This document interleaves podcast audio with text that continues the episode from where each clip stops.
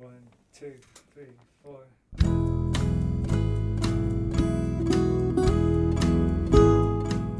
Hello, you're listening to the Skylight Books podcast series.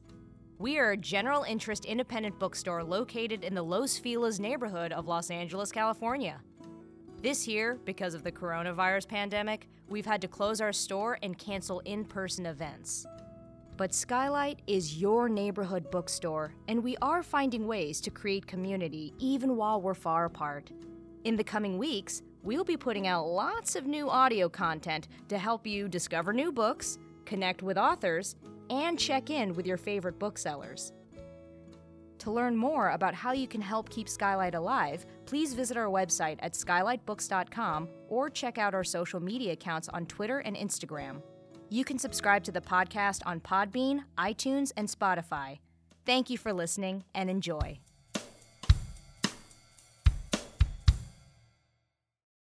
Hi, everyone. Welcome to the Skylight Books Crowdcast channel. We are so excited that you're here tonight to celebrate the release of the Moon book. We've been waiting for this, um, and it's finally here. So, uh, my name is Hallie. I'm a bookseller at Skylight Books in Los Angeles. Um, for those of you who don't know, we are a general bookstore serving the historic Los Angeles neighborhoods of Hollywood, Los Feliz, Silver Lake, Echo Park, and downtown.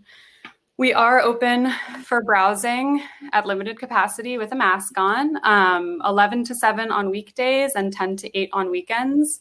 So if you are in Los Angeles, come by and say hi, buy a book, buy the Moon book. Um, just you know come in and browse. Um, you can order a copy of the moon book from us directly from this page below my face um, where it says order event books. You can also participate in the chat um, and you can ask questions for the author throughout the event in the ask a question function um, also at the bottom of the screen. So yeah without further ado sarah faith Gottesdiener is an artist, teacher, business owner, and psychic tarot reader. She has written, edited, and distributed 10 books about the moon. Her podcast is called Moonbeaming, and her business is called Modern Women. She lives in Los Angeles with her sweetheart and two rescue dogs who are very cute. I can say I saw them. um, she's queer. Pam Grossman is a writer, curator, and teacher of magical practice and history. She is the host of the Witch Wave podcast and has been called the Terry Gross of witches, which combines just a lot of great things. And the author of Waking the Witch Reflections on Women, Magic, and Power, and What is a Witch. Please join me in welcoming Pam and Sarah onto the stage. Yay! Hello. Hi, Sarah. Hi, Pam. It's so great to see you tonight. It's so great to see you. I am just thrilled that we get to do this together. I wish it was in person, but this is certainly the next best thing. Congratulations, first of all, on this gorgeous, glorious, luminous, brilliant book. I'm a huge fan. And I am so thrilled that I get to talk to you all about it this evening. Um, the first question I had for you, I thought I would actually have you answer in your own words because you write about this so beautifully in this book. And the question is why the moon? Why write a book on the moon? So, Sarah, would you please do us the honor of reading a little bit from the beginning of the moon book? Yes, I shall do so. I think as I'm switching over here, I um, I just before I begin, I want to thank everyone who's here. If you want to write in where you're coming from, that's always really cool to see. Uh, I want to thank I want to thank Pam. I want to thank Skylight. I want to thank everyone who's supported my work for the past five plus years. I know there's a lot of you here, and you're the only reason why like this is here. So I just wanted to give a big heartfelt welcome and a big hello. And um, I'm seeing I'm a little sweaty because literally five minutes, and I was wearing a mask because I five minutes before this started, my puppy escaped and I was like running around my neighborhood. it's been an eventful new moon solar eclipse. If you also want to say um, how you're feeling, if anything's come up for you today around the solar eclipse, uh, that's always really interesting. I've had a lot of truth bombs come up. So as I start to read, feel free to uh, chat in the chat. Why the moon? Because she's the world's celestial anchor, her gravity stabilizes Earth on its axis. She's both predictable and wild. Because she's got a rhythm all her own that mirrors the seasons. We find our own rhythms when we look to her as a guide. Because we can feel her inside of us, coaxing us to connect, forcing us to remember. The earliest people obeyed her orbit, and that lineage is still within us. It mirrors our own rhythms and cycles, our energy and our emotions. These observations remind us of our humanity and our true nature. Because she represents our interior, the unseen, our receptivity, our psychic abilities, the power of our water, the vitality of our love, the entirety of our complexities that can't be packaged or sold. Because La Luna lights up the night, illuminates the darkness of the subconscious where the deep mind lives. In astrology, psychology, and some magical traditions, the moon represents the subconscious. The subconscious is a source of our yearning and fear, it is where the stories and motivations behind our conscious behavior reveal themselves. When we decide to program our subconscious, we change our beliefs. When we change our beliefs, our behavior changes. When our behavior changes, our life changes. Because moon work helps us tap into our deepest desires and aids us in reflection and release around them. She is a tool to help us discover our unique truths and our specific needs. She helps us connect to and unleash all unique wisdom we possess. Once upon a time, this planet lived by the moon. Our calendars were lunar. We planted by the moon, made decisions in harmony with the seasons and the constellations. Over time, through war, violence, and colonization, the shadow solar life, productive, binary, externally focused, competitive, came to dominate. Industrialization removed many humans from nature. Lunar life receded. Instead of placing value in our intuition, in the unknown, in cycles and mysteries, we deemed them scary and thus non existent. What one could not explain, one could not control.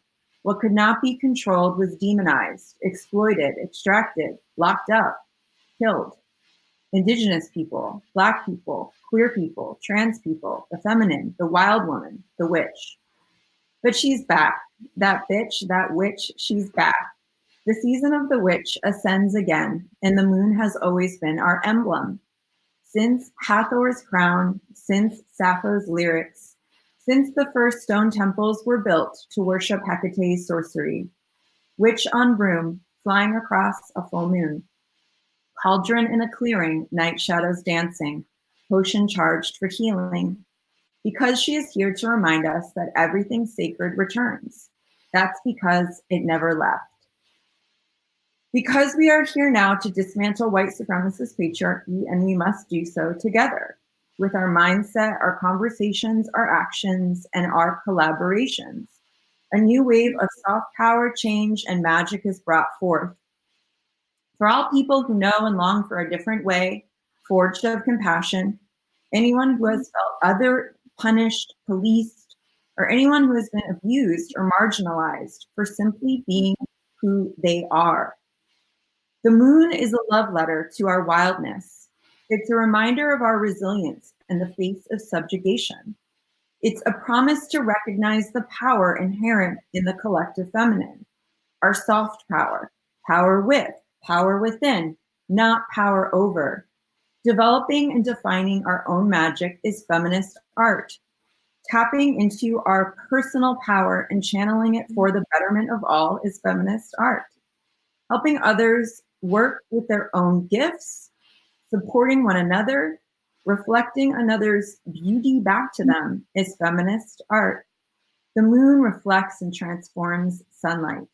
We reflect ourselves back to one another and behold collective transformation. Ah, so beautiful. Sarah, I mean, one of the things that I love so much about this book is that it is written so lyrically and there is just such poetry to the words that you're threading together for us. And I love about this book that, yes, there's a lot of practical ritual and exercises and spells that people can do. And I'm sure we'll get into that.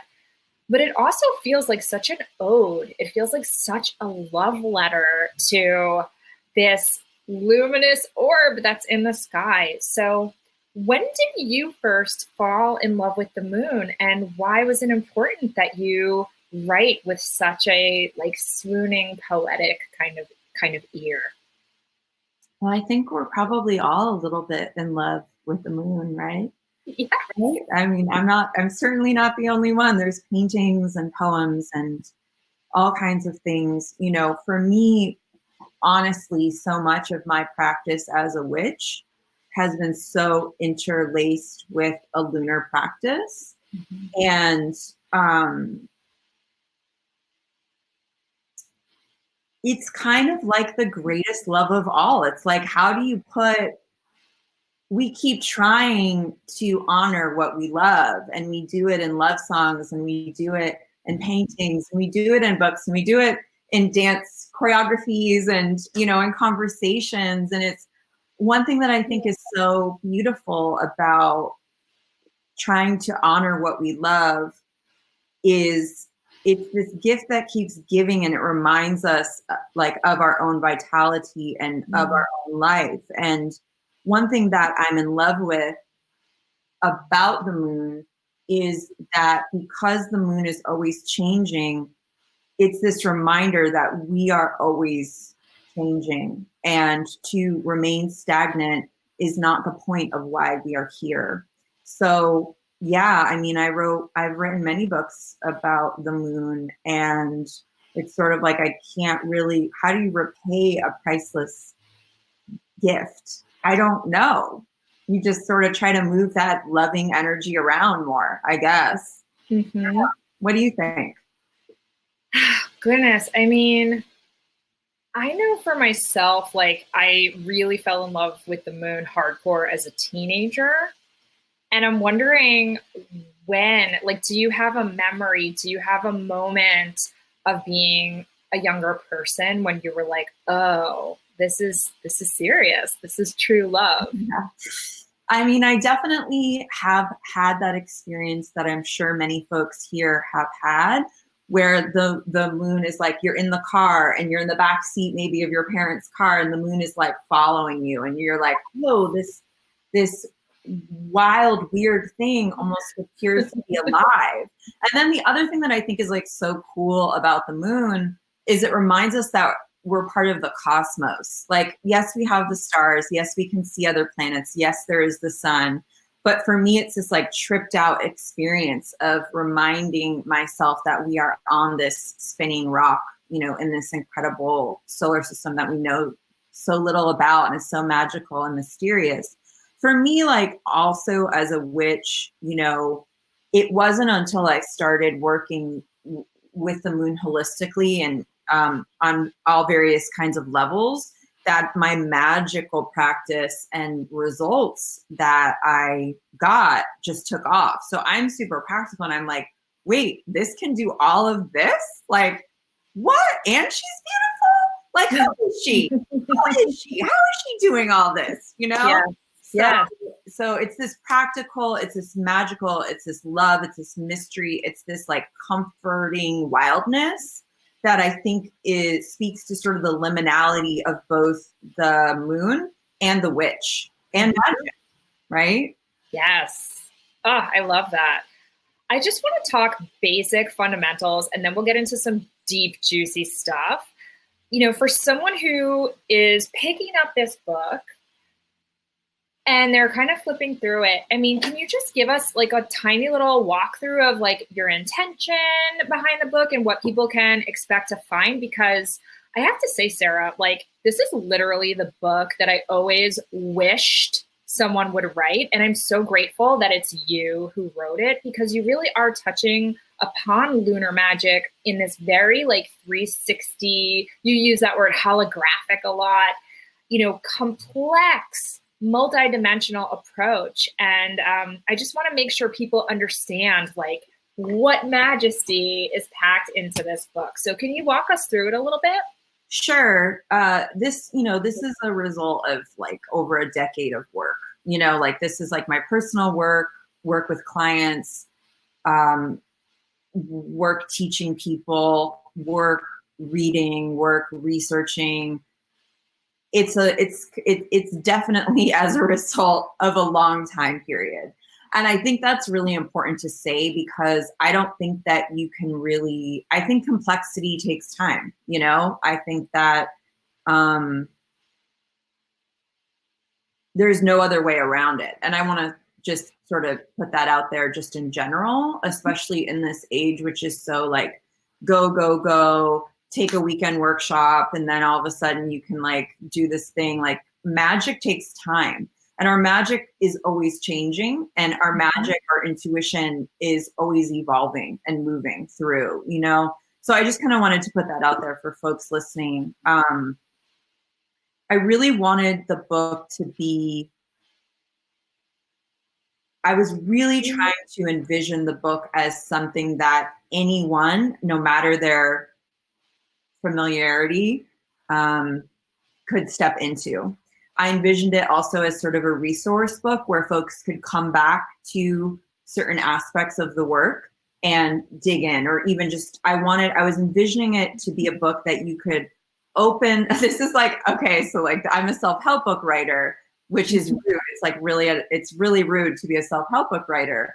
Um, well, it's not like, you know, it's like we got to kind of like figure some stuff out before oh, beforehand. You know what I'm saying? So I wanted it. My favorite self help books are very similar to to volumes of poetry, and that is I can pick up a, I can just open a page, and if I just land on something, I'm like, oh, this is like useful, or oh, this is reminding me of something I already know. So I mm-hmm. wanted the feel of the book to be holographic and i wanted the feel of the book to be a remembering and uh, an affirmation uh, and assurance. I definitely wanted to write the book that myself as a 15 year old queer witch like coming out um, in the middle of nowhere in hartford connecticut you know with no witch friends and like no gay friends uh, I wanted that that inner interaction, that intersection. Um, I wanted it to be as I'm like because I'm like going through my laundry list. I wanted it to be as denominational as possible, um, meaning anyone, no matter their religious background, their belief system, or the kind of magic they practice, can interface with it. You can be a very seasoned witch, and there there's something in here for you, or you could just be someone who's into the moon. Maybe they're not, maybe they're an atheist, you know what I mean? And they mm-hmm. just sort of work with it. So the way the moon is, the way the moon book is a bit different from other books is it helps guide the reader through their own process of interacting with each of the phases of the moon and then mm-hmm. shows them how they can kind of adapt it within their own practice and then goes on to lay out for them how they can get the kind of results that I've gotten with my own moon magic and and my clients have gotten and my some folks who've taken my classes have gotten and mm-hmm. I involve stories and an overview. So like this if you're just into folklore and you want to learn more about it, it's here. If you really want to dive deep and and really create transformation from the inside out, which is what I believe the moon can really help us with, um, th- that's there for you as well. Sorry, I talked for way too long. I, am like, no, that's perfect. And I mean, what I really appreciated about it is you do have the folklore, the mythology. You have a lot of science in here, like you super nerd out about just like what you know materials the moon is made out of and really taking us through what an eclipse actually is and what a lunation is and all of this which i appreciate and then you do give us very practical tools there are spells tarot pulls journal prompts so people can work with each phase of the moon in a very mindful way and so i love that because you know, there are, I imagine, some people who are going to read this cover to cover and they're going to do every exercise and every ritual that you recommend. And then maybe someone else is going to dip in and out and they might think, oh, the moon is waxing right now and I'm feeling some type of way. Like, let me dive into Sarah's book and figure out, you know, why this phase is resonating with me. Um, but I want to kind of like unpack the notion of, I, I, kind of think of this book as slow magic. And you just brought that up a few moments ago that it's not just like a one and done spell, a set it and forget it spell that you're recommending here. You know, certainly there are spells that you recommend if, if you know, if there's a new moon, you might want to do this type of magic, blah, blah, blah.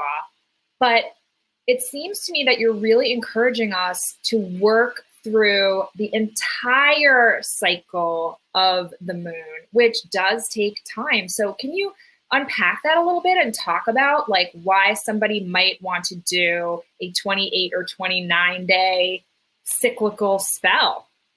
Yeah, there's so many reasons why. Uh, number one is we, yeah, I, I love slow magic because magic is when you and you know this pam and i know all of the other witches and magical practitioners on this chat on this uh, gathering know this like you you open a door and then there's another door. You step into something because you have some kind of intention or you have some kind of goal and then you end up in a bit of a labyrinth of healing in a way or it brings up it becomes this domino effect in your life and you're like oh my gosh it, now I'm excavating this, or now I'm doing this. And it's the same, I believe, in, when we step onto an intuitive life. Like when we trust in our intuition, it's not always easy, it's not always immediate, it is always worth it. But it's not just like this quick fix, like, oh, light a candle and like, here we go. You know, sometimes magic is like that. And that's why we get into it, I think, a lot of the times. Often my experience is it's a it's kind of a it's a mix of mystery of surrender of deeper learning of deeper trust of a bit of surprise where you just don't mm-hmm. really know what's kind of going to happen and you know slow magic to me also is about like life design like how are we designing our lives um, and that definitely takes longer than just even one lunation and i think the the moon really can help us with this because the way that I suggest we work with it is cycling through both our energy, our intuition, our magic, and our levels and layers of consciousness and our behaviors.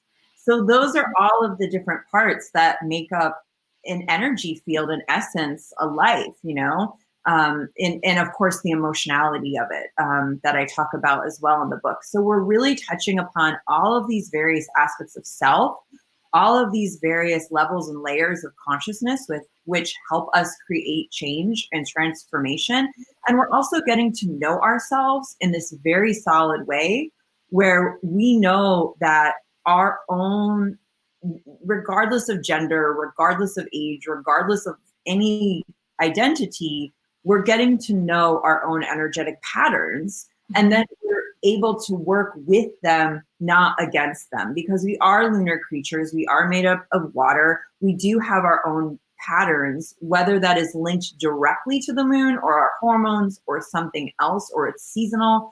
We have our own patterns, and the moon is this guide and this non linear time clock to our energy, to our emotions. You know, our body keeps the score, our body remembers, our body cycles through. We are in our own cycles that sometimes take weeks, months, years, decades, you know, and I think the moon is this really nice timekeeper for all of that. And when we dig into doing lunar work through an entire phase, through several entire phases, we really start to see change in a remarkable way. Mm. You have um, a, a, quote that you actually read. It was from it's from your prologue, um, but I just want to say it again. You write, "Moon work results in the exploration of different paradigms." And I feel like what we're circling around, if you will, is like the notion of transcending binaries, right? That it's not just, you know, on or off. You know, it's not just either or, male, female, masculine, feminine. Like the cycle of the moon is so much more nuanced and goes through a lot of different phases. And I mean, literally, right? Sorry. I need a little caffeine. We're here all night. We're here all night. Exactly. Um, but I just wanted to you know, dive in a little bit more to this idea of the moon giving us these different paradigms, different metaphors to live by, and why you think that's important. Yes. I think that we, from a very early age, I think that, well, let me back up. from an early age, we are creative we are in touch with our imagination. We have invisible friends that we talk to. We make fun drawings with crayons, some of us. Um, we explore, we vision, and we imagine. And over time, we start to, through any number of societal programmings, familial programmings, various um, systems, they can, but not always, but they can both take us away from who we really are, take us away from possibilities that lie far outside of what we are shown or what we are made to believe we are or what we are made to believe life can even be or life should be. And we sometimes although not always, but sometimes we become severed from our intuition, our essence, and our magic. And part of being on a spiritual path and part of being on a spiritual journey, I believe, is reconnecting to that source, that essence, that imagination that helps us create new worlds far beyond whatever limits uh, we are being told or shown uh, far beyond what is available to us.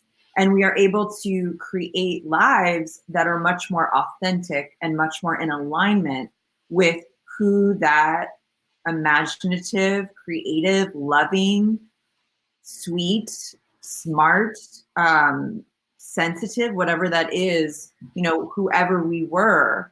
Um, so you know for me this is a metaphor for creating different paradigms tapping into different paradigms whether they are spirits like whether it's deities or spirits that we talk to or loved ones who have passed over um, or just imagining other ways that we can be and other ways that we can live and other ways that we can relate to one another outside of the bounds of capitalism white supremacy and all of the limits um, that you know cause great harm you know?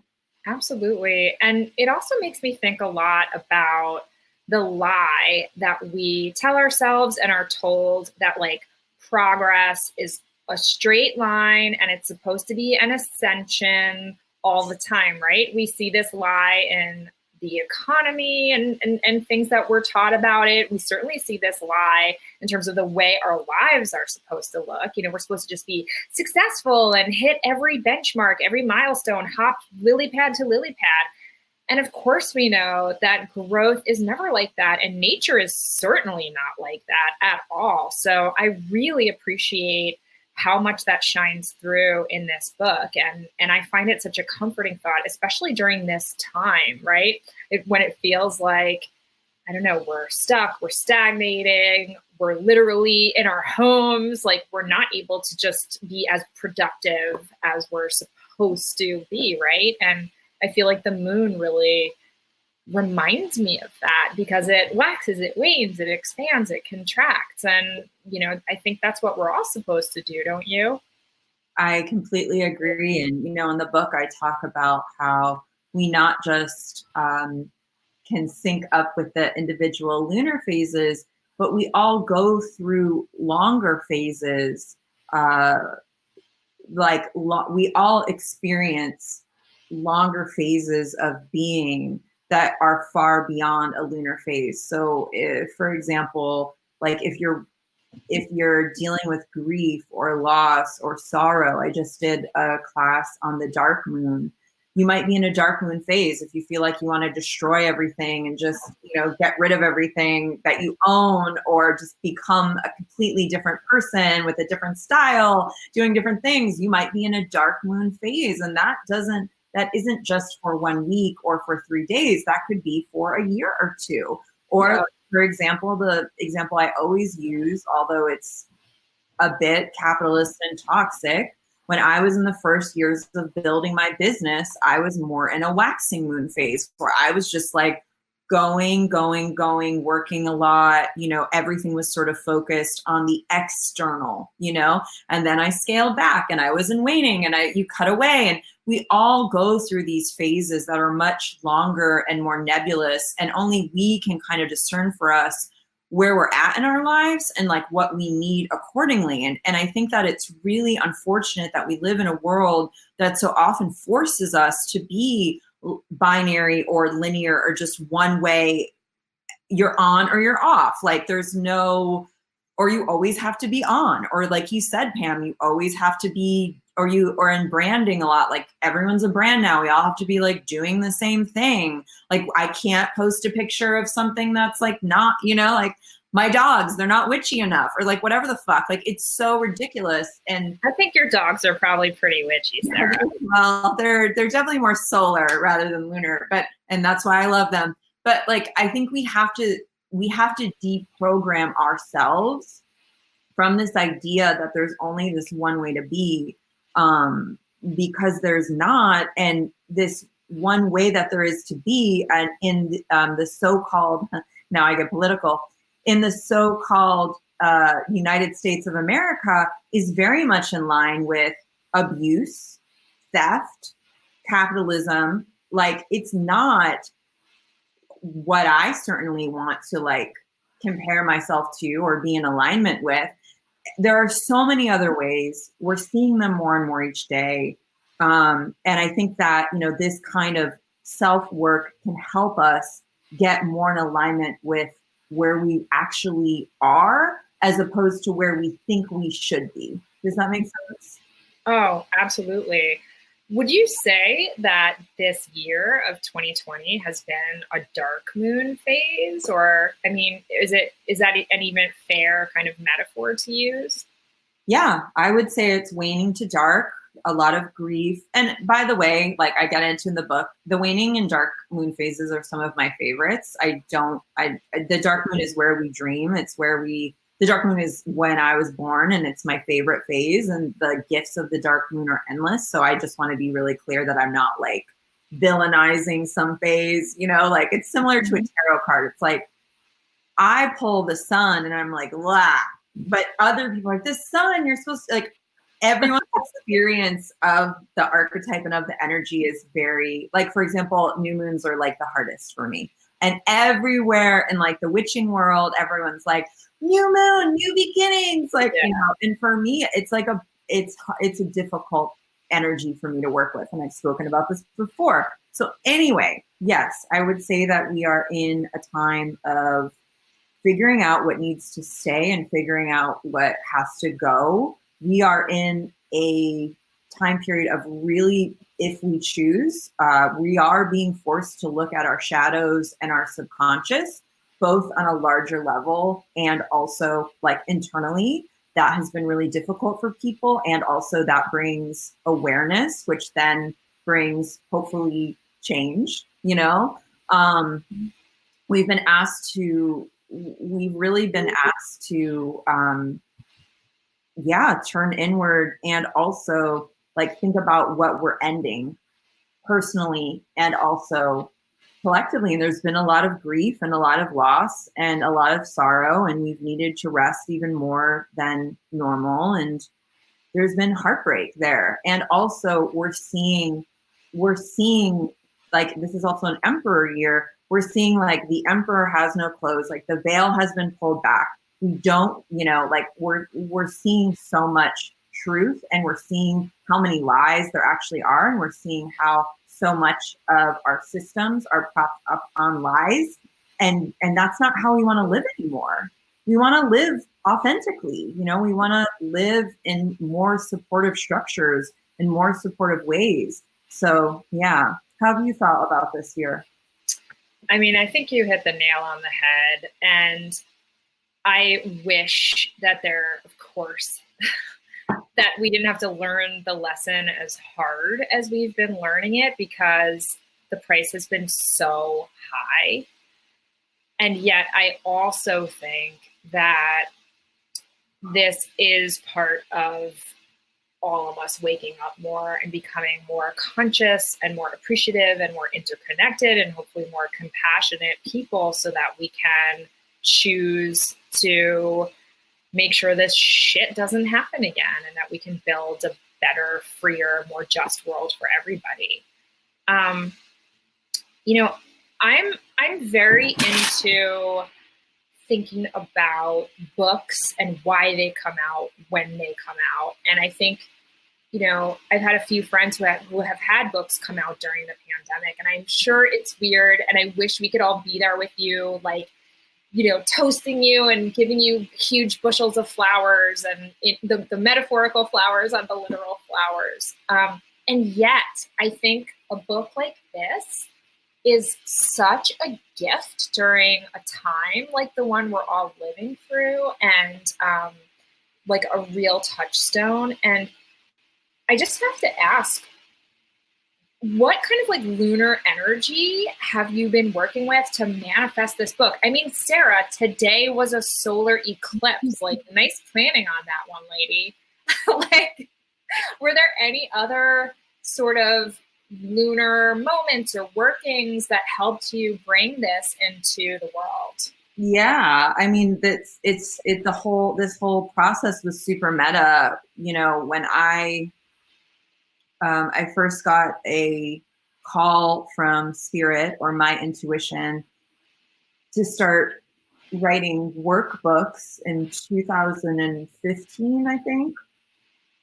2016. I don't even like, I'm old. What is time? I started doing them and I had like no idea. There was no goal. There was no, I, like, literally, I can't explain it. I just, I mean, it was a call. Like, this is what happens when you listen to spirit. So I started doing that, not really knowing why I was doing it. I didn't want to be a writer. I'm not interested in being this kind of writer. It just was all this channeled information. Um, and honestly, like it was really magic because the books just started like I was it, all through word of mouth. There was no marketing. I mean, there's no there was no planning. It just they were just out and like people were like buying them, like thousands of people. And I was like, whoa, okay, all right, spirit, like come through. I get it. Like, but yes. I didn't, but I still didn't like get it. And then I also did get it because through this process, a lot of healing happened for me. Um, a lot of magic happened for me. A lot of connection happened for me. Um, and I was like, oh, I'll say the other thing. Sorry. I've said told the story before, so sorry about this if y'all are hearing this again. Um, Spirit was like, you're gonna do it for three years and then you're gonna stop. Like it's just you're gonna stop it. I was like, okay. So it was like becoming the end of the last workbook. Like I was like, oh well, this is ending. Like, I don't know what I'm gonna do next. I don't know what I want to do next. What's going on? And you know, all throughout the process of writing Many Moons, all in all, there were six books. I had I had publishers reaching out to me, and I had editors like here and there. I did some book proposals, and it all lined up. Where as I was sending out the last Many Moons workbook, I was signing the contract for this book. So I was like, oh, all right. Like, and this is the other thing with magic and intuition, and it sounds corny. I know it sounds corny and it sounds like I'm making this up, but like, you don't always know the next step. You stepping into intuition, stepping into a call, stepping into messages from spirit where like you tell your mom this and they're like, Are you insane? Like, why are you doing, you know, people are like, had no idea what I was doing. I didn't really know why I was doing it totally. That wasn't even clear to me when I stepped into it. But then it became clear that, you know, so then I wrote this book, which is, you know, its own thing. Um, so I, I see it all now, and this is like a really beautiful culmination, you know, because it's like, oh, okay, maybe I'm not going to write about the moon anymore. All right, you know, like she's done that. You know, maybe I will. I don't know. I mean, I want to write more about other things. So I think it's like what I want to tell people who are here is that yes, it is scary. Yes, it feels nerve wracking when you're in the unknown. And also when you're in touch with your intuition and you are walking on a path that is a spiritual path, it doesn't always have to make sense. We have this like logical, and we have to feel it. We have to feel it in our heart, and it has to feel resonant, and we have to feel in alignment with our values and with our belief systems.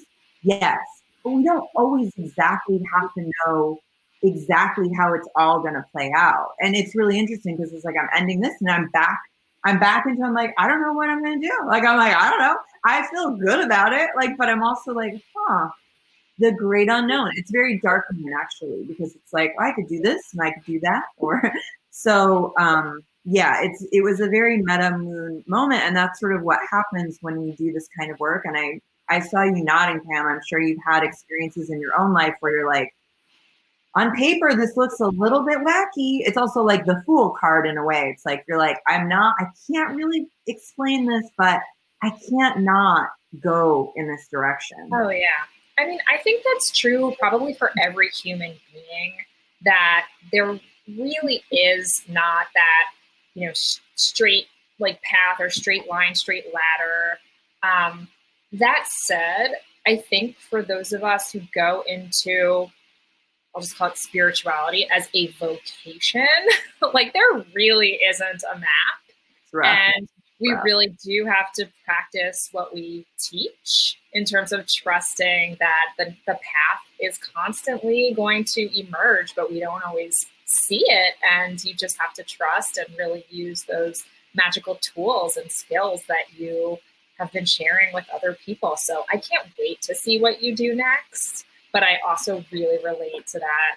Oh my goodness, like I did this. No one's telling me what to do next kind of feeling. So you feel like that when you ended the when you had your book out into the world? Oh, big time. I mean, you know, and I don't want to talk about me too much because no, but well, I'm sure, I'm sure. Like, but, oh, absolutely. Yeah, I mean, I think you know because in some ways there are so many different directions that you can go in, especially with many of us who also teach workshops online or, you know, who are more self directed. Um, there's a million things you could do, and a million different people are doing it a million different ways. So it's hard to know. And then certainly, you know, which is gotta eat. And so you also do have to figure out how can I make sure that I am getting fairly compensated for my skills and my time and the resources that I put into my work. And, you know, that is certainly a factor. At least it is for me as well. Um, how- you since I have you on the line, because I know this is going to happen to me. Like I know in January I'm going to feel like postpartum. So it's like, what? How, like, did you feel postpartum after you released your book? Because I know your book was also a big culmination for you in a lot of different ways. Like, how did you deal with it? Like, what ended up happening? Like, I'm just curious. Like, you're on the other side. Yeah. Um, you know, for me, I think I was fortunate in that I was a small enough, I don't mean how I feel about myself, but according to my publisher, a small enough writer, you know, spoiler alert, I'm not Stephen King. And so a lot of my own promotional stuff was very much stuff that like because of my connections, my friends, my, you know, stores that I had relationships with. Because of that, it's not like I went on one book tour that was concentrated. So I was able to do it in drips and drabs, which helped kind of extend it a little bit. Um, and that was actually helpful and helped me from burning out too much because I would do like a few weeks in this area and then come home and then a few weeks here. But in terms of actually then having all the promo stuff be done, there's definitely a moment of, you know, I think a lot about Pema Chodron and how she talks about groundlessness and there's definitely that moment of groundlessness where you say to yourself, like, what is next? And I'm a big fan of that phrase, eyes on paper, meaning like don't compare yourself to other people because I have dear friends who I admire who, in the same time I've had one book out, have had three books out. And it's really easy to get caught in that, like, oh my goodness, why aren't I generating more? Like, how do these people churn out so much? Is anyone even going to care by the time I even get around to writing my next book? All those little like demon voices that I've had to be like, thank you for sharing. but, you know, just trying to trust my own creative process, my own lunar process, if you will, that even when you're not working or you don't know what the next step is, like you are working on it and just, you know, allowing myself to follow whatever I'm curious about and what I love and trusting that it's going to lead me to the next place. But yeah, there are certainly days that I've had anxiety around it for sure. And we should just have a nice, juicy phone call about it, Sarah, because there's plenty more to say. And I want to make sure we're talking about you, my friend. Um, but let's focus on the celebration of the now. And I see your beautiful face, madam. I promise we will get to questions. I have one more final question for Sarah, and that is what do you think makes lunar magic radical?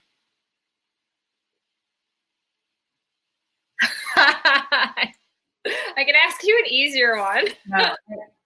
That's such a good question. Um, well, the first thing I think of is the word radical, which means just to grasp at the root, to be at the root.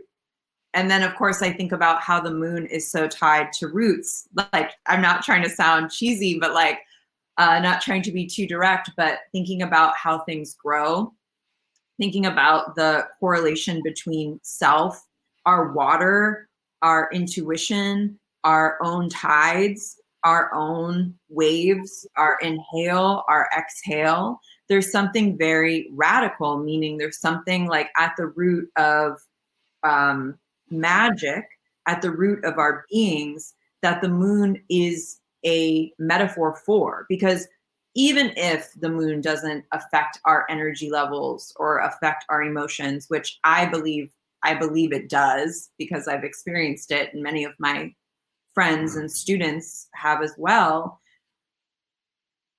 even if it doesn't what we get to experience with the moon as a metaphor is this constant reminder. We're right back at the beginning pam that we can change that we can grow that that nothing is forever that whether it's a beautiful day a beautiful moment or a not so great day we've all been having a lot of those uh, you know lately this year this you know lifetime let's be real um you know it will change. It will change. And it's for me the moon what is radical about the moon literally is that it's a reminder of our presence and our awareness and our life force. And what's radical about it on a other like on a more metaphoric way is yeah it's gender fluid it's queer it's mysterious it's fun you know, it's sexy. Like, you know, she's sexy. You know, we feel sexy under a full moon sometimes. We want to light our candle, you know, hang out. Like it's it's just it's yeah. So that's all I can say about that for now. Fabulous, fabulous. Well, this book is radical to me, and I have told you this before, but I always appreciate how you infuse your magic with your values, with your politics, with your social justice work and advocacy and activism. It's one of the reasons why I admire you. It's one of the reasons why I'm really honored to know you. And it's one of the reasons why I really encourage everybody to read this exquisite book, The Moon Book, everybody. Um, on that note, I know we have a few questions that have come through. Hit us. Yes. Hi. Um, we do have a few questions from the audience. Um, the first is from Cameron, who is wondering how can we as individuals help our communities to embrace their dark moon? And how do you think the dark moon phase is related to our patriarchal way of creating culture? I'm going to take the first part. Um, I can take the second part too. so the first part is how do we help our communities embrace their dark moon? So let me just I'm going to try to keep this as short as possible. The dark moon is our subversive parts. The dark moon is that which lies outside the bounds of. The dark moon is the part of the moon where it's right behind the sun and we can't see it and we have to trust that it's there.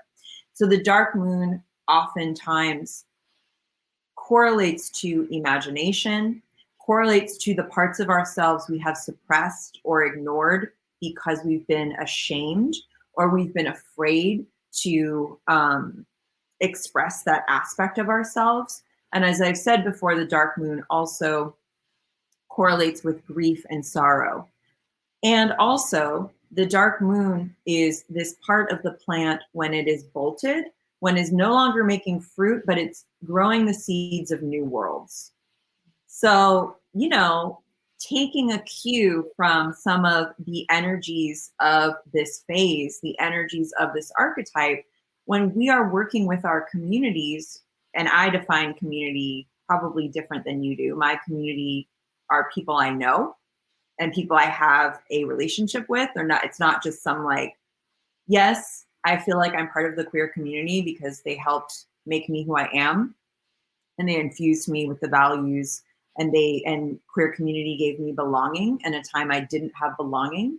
I could say the same for a lot of feminist educators as well.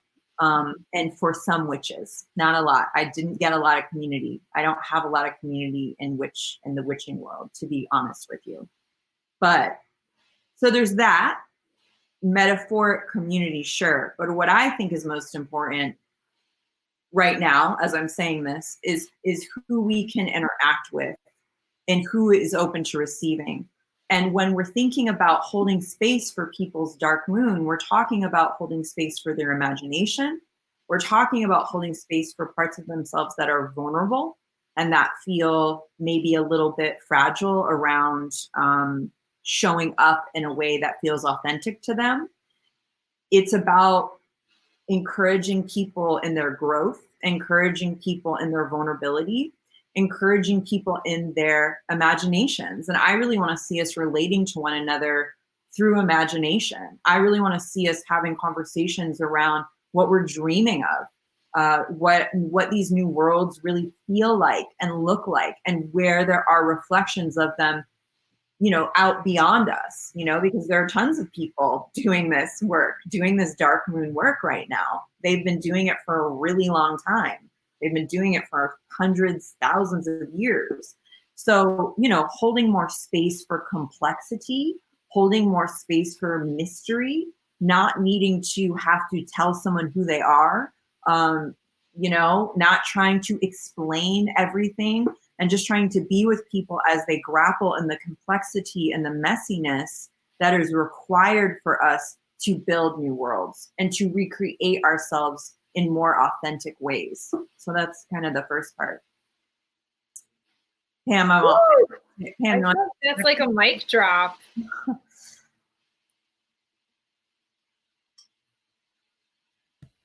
and the next question. Um, Sarah, did you have a different experience writing the moon book compared to many moons workbooks and the lunar planners? I really did. Yeah, the workbooks and the planners I I would I I channel. So it's a different process. The moon book, I was like, I'm gonna write this book, meaning like I'm not gonna call upon spirit. I'm gonna like I need to know I can write a book.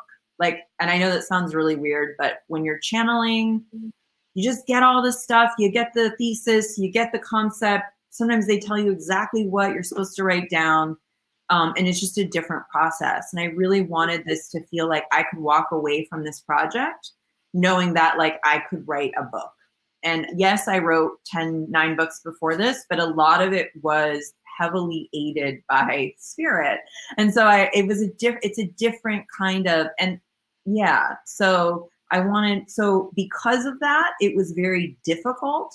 Instead of writing, like I would write a book in three months, instead of doing that, I, this took like a year and some change of writing and then like six months of editing. So I found out that I am a slow writer and it is a fraught experience for me to write. It is not like la la la. I'm like I'm like it. I, when I really sat down, it, I'm not i I'm not one of those writers.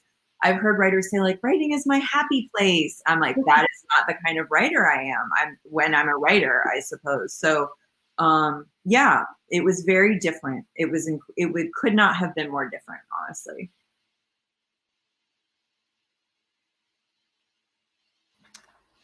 Thank you. A year actually seems really fast. I don't know. In 10 years of my life, like learning this, yeah.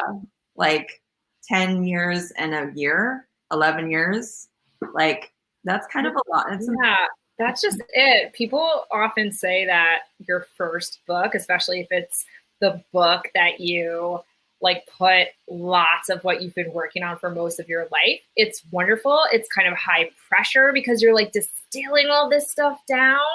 But on the other hand, it's really wonderful because you have so much experience and so much information. You've been working on this book for 10 years. I mean, you really have, mm-hmm. Sarah, if you think about it that way. So, and I remember you saying, didn't you write like 500 pages or something and you had to like distill it down even more and that is such a process too the whole like kill your darlings moment where you're like oh, how am i going to cut that? But you just have to to make it the lean mean beauty that it needs to be right? Yeah for sure. Um, our last question is from christine. Um, and she is wondering there are so many metaphors associated with the moon. I wonder if you came across or have any favorite moon myths or folklore in your work or just in your life. Wow. Yeah, there are so many, so many myths, so many stories. And honestly, right now, not one is coming to my mind. I have reached a blank. There are some in my book for sure. I did a lot of research around myth, myths and deities. It was incredibly interesting to see how globally um, the metaphors of the moon come up, whether that be a brother and a sister, a mother and a father, uh, a space where a woman weaver goes, uh, a spider a hare, a rabbit. You know, I could be here all day. A frog. Like there are many, many, many myths um, of the moon. Uh, some of them are about um, so, so much. I mean, really, what it is too is like there's a lot of there's a lot of metaphors of travel. There's a lot of metaphors of death, life, rebirth. There's a lot of creative metaphors, and there's a lot of metaphors around compassion and cycles. So I can't, I, I'm like drawing a blank here. It's in, there's a bunch in the book that I cover. Um, yeah.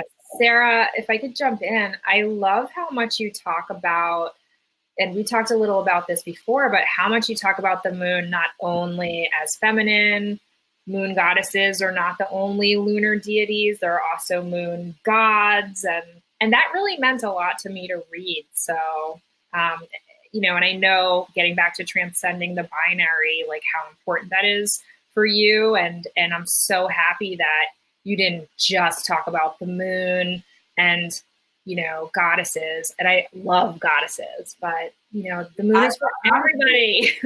I can't get enough. And also the moon like is for everybody no matter how you identify. There are there are moon deities that are masculine there are moon deities that are feminine. Um, you know, my humble opinion is that we all could use a bit more exploration of different genders in our own lives. regardless of what we identify as today, you know? So, and I think the moon is this, um, is a symbol of that. Gorgeous. Well, Sarah, I can't congratulate you enough. This really, truly is a masterpiece. Um, I want to thank everyone for those great questions. Thank you to Skylight Books. Love Skylight Books. Buy your books from Skylight. We need our indie bookstores to thrive, please. And Sarah, thank you so much for inviting me to do this with you. Congratulations, many, many blessings. Yes, everyone. And thank you, everyone, for being here. And um, yeah, just stay in touch. And thank you. And I love you and I appreciate you. And have a beautiful new moon. Solar eclipse. And yeah, huge congratulations, Sarah. Um, and thank you, everyone, for being here. We appreciate you so much. We appreciate both of you for the amazing, the amazing conversation and reading. Um, I know there would be a standing ovation right now if we were in person, which we will be one day soon.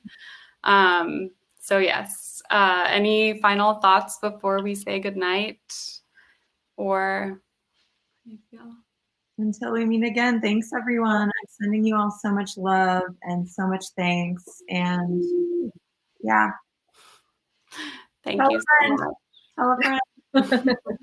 Bye. Good night. Everyone. Good night. Thank you for listening to the Skylight Books podcast series. Please don't forget to visit our website at skylightbooks.com and make sure to follow us on Twitter and Instagram. Also, don't forget to subscribe to this podcast for more author talks and bookseller conversations.